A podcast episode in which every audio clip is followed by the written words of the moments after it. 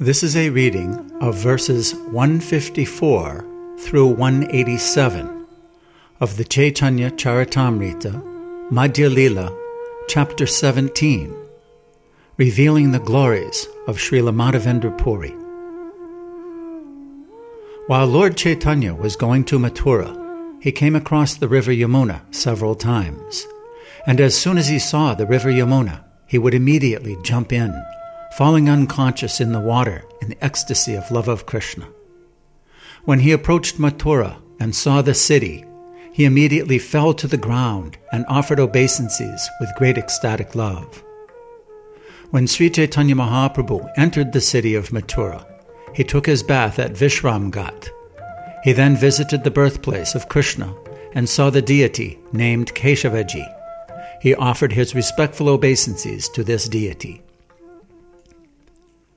Purport by Srila Prabhupada. At the present moment, the temple of Keshavaji is very much improved. At one time, the Keshavaji Mandir was attacked by the Emperor Aurangzeb, who constructed such a big mosque there that the temple of Keshavaji was insignificant in comparison. But with the help of many rich Marwaris, the temple has been improved, and a very large temple is now being constructed so that the mosque is now appearing diminished in comparison.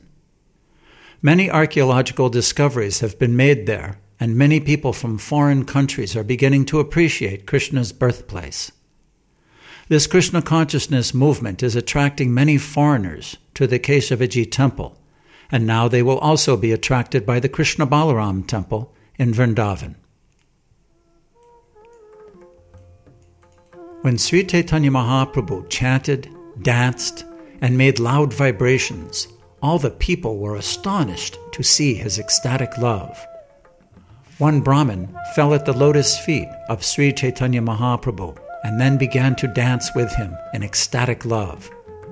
The two of them danced in ecstatic love and embraced each other. Raising their arms, they said, Chant the holy names of Hari and Krishna. All the people then began to chant, Hari, Hari, and there was a great uproar. The priest, in Lord Keshava's service, offered Sri Chaitanya Mahaprabhu a garland. When the people saw Sri Chaitanya Mahaprabhu's dancing and chanting, they were struck with wonder, and they all said, Such transcendental love is never an ordinary thing. Simply by seeing Sri Chaitanya Mahaprabhu, everyone is maddened with love of Krishna. Indeed, everyone is laughing, crying, dancing, chanting, and taking the holy name of Krishna. Certainly, Sri Chaitanya Mahaprabhu is in all respects the incarnation of Lord Krishna. Now he has come to Mathura to deliver everyone. After this, Sri Chaitanya Mahaprabhu took the Brahmin aside. Sitting in a solitary place, the Lord began to question him. Sri Chaitanya Mahaprabhu said, You are an elderly Brahmin, you are sincere, and you are advanced in spiritual life. Where from have you gotten this transcendental opulence of ecstatic love for Krishna? The Brahmin replied, His Holiness Srila Madhavendra Puri came to the city of Mathura while he was on tour. While at Mathura, Sripad Madhavendra Puri visited my house and accepted me as his disciple. He even took lunch at my home. After installing the deity of Gopal, Srila Madhavendra Puri rendered him service. That very deity is still being worshipped at Govardhan Hill. As soon as Sri Chaitanya Mahaprabhu heard about Madhavendra Puri's relationship with that Brahmin, he immediately offered obeisances at his feet. Becoming fearful, that Brahmin also immediately fell at the Lord's lotus feet. Sri Chaitanya Mahaprabhu said, You are on the platform of my spiritual master, and I am your disciple. Since you are my spiritual master, it is not befitting that you offer me obeisances. Upon hearing this, the Brahmin became afraid. He then said, Why do you speak like this? You are a sannyasi. Upon seeing your ecstatic love, I can just imagine that you must have some relationship with Madhavendra Puri. That is my understanding. This kind of ecstatic love can be experienced only when one has a relationship with Madhavendra Puri. Without him, even a scent of such transcendental, ecstatic love is impossible. Balabhadra Bhattacharya then explained the relationship between Madhavendra Puri and Sri Chaitanya Mahaprabhu. After hearing this, the Brahmin became very pleased and began to dance. The Brahmin then took Sri Chaitanya Mahaprabhu to his home and out of his own free will began to serve the Lord in various ways. He asked Balabhadra Bhattacharya to cook Sri Chaitanya Mahaprabhu's lunch. At that time, the Lord, smiling, spoke as follows Madhavendra Puri has already taken lunch at your place. Therefore, you may cook and give me the food. That is my instruction. Yad yad acharati shreshtas, tat tad eva taro janaha, sayat pramanam kurute, lokastad anuvartate. Whatever action a great man performs, common men follow, and whatever standard he sets by exemplary acts, all the world pursues. Purport by Srila Prabhupada. This is a quotation from the Bhagavad Gita 3.21. The Brahmin belonged to the Sanodiya Brahmin community, and a sannyasi does not accept food from such a Brahmin. Purport by Srila Prabhupada. In northwestern India, Vaishyas are divided into various subdivisions. Srila Bhaktivinoda Thakur points out that they are divided as Agarwal, Kalawar, and Sanwara. Out of them, the Agarwals are said to be first class Vaishyas, and the Kalawaras and Sanwaras are considered lower due to their occupational degradation. The Kalawaras generally take wine and other intoxicants. Although they are Vaishyas, they are considered to belong to a lower caste. The priests who guide the Kalawaras and the Sanwaras are called Sanodiya Brahmins. Srila Bhaktivinoda Thakur states that the word Sanoyada in Bengal indicates Suvarnavanik. In Bengal, there are priests who guide the Suvarnavanik community, which is also considered a low class. There is little difference between the Sanwadas and the Suvarnavaniks. Generally, the Suvarnavaniks are bankers dealing in gold and silver. In western India, the Agarwalas also belong to the banking profession. This is the original business of the Suvarna Vanik or Agarwal community. Historically, the Agarwals came from the upcountry named Ayodhya, and the Suvarnavanik community also came from Ayodhya. It therefore appears that the Suvarnavaniks and the Agarwals belong to the same community.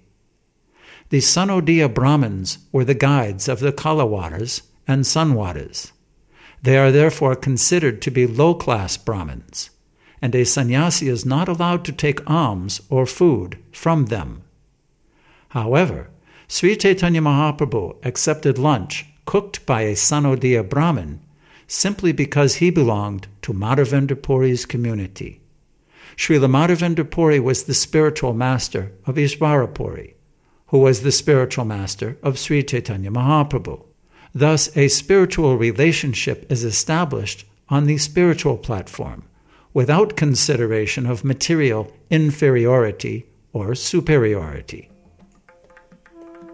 Although the Brahmin belonged to the Sanodiya community, Srila Madhavendra Puri had seen that he behaved like a Vaishnav and therefore accepted him as his disciple. The food he had cooked had also been accepted by Madhavendra Puri Therefore, Sri Chaitanya Mahaprabhu willingly requested food from the Brahmin, and the Brahmin, feeling natural humility, began to speak as follows It is a great fortune for me to offer you food. You are the Supreme Lord, and being in the transcendental position, you are not restricted in any way. Foolish people will blaspheme you, but I shall not tolerate the words of such mischievous people. Purport by Srila Prabhupada. Srila Bhaktisiddhanta Saraswati Thakur remarks that although the Brahmin did not belong to a superior community, he fearlessly chastised so called caste Brahmins because he was situated on the platform of pure devotional service. There are people who are opposed to Sri Chaitanya Mahaprabhu's accepting a Vaishnav belonging to a lower caste. Such people do not consider Mahaprasadam transcendental, and therefore they are described here as murka, foolish, and dushta, mischievous. A pure devotee has the power to challenge such high caste people, and his brave statements are not to be considered proud or puffed up. On the contrary, he is to be considered straightforward. Such a person does not like to flatter high caste Brahmins who belong to the non Vaishnav community.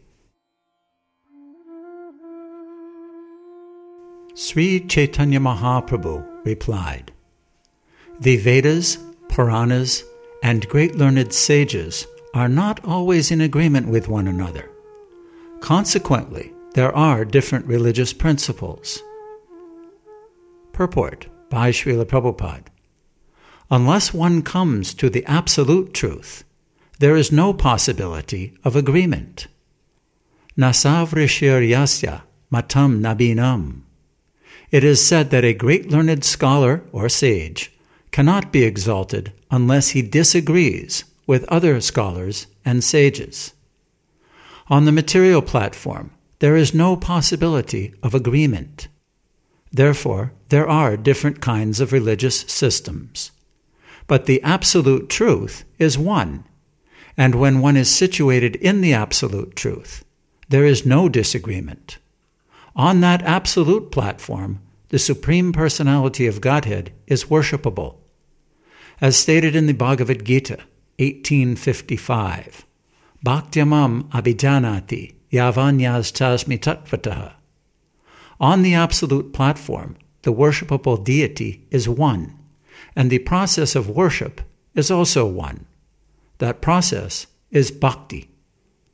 There are many different religions throughout the world, because they are not all on the absolute platform of devotional service.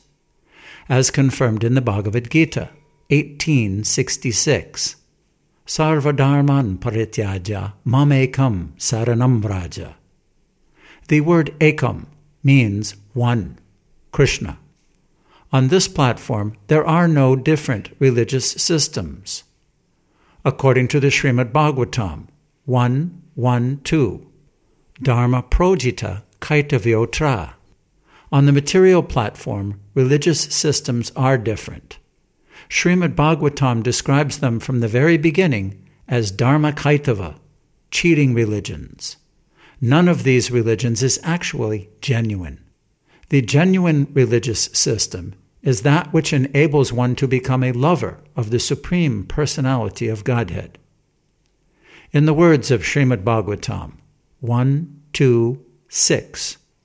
Savai pum sam Paro parodharmo yato bhakti aradhuksaje ahaituki apratihata yayatma suprasidati. The supreme occupation, dharma, for all humanity is that by which men can attain to loving devotional service unto the transcendent Lord. Such devotional service must be unmotivated and uninterrupted in order to completely satisfy the self. On this platform, there is nothing but the service of the Lord.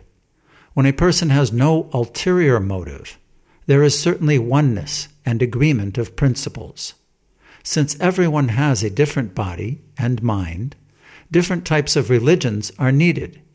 But when one is situated on the spiritual platform, there are no bodily and mental differences. Consequently, on the absolute platform, there is oneness in religion.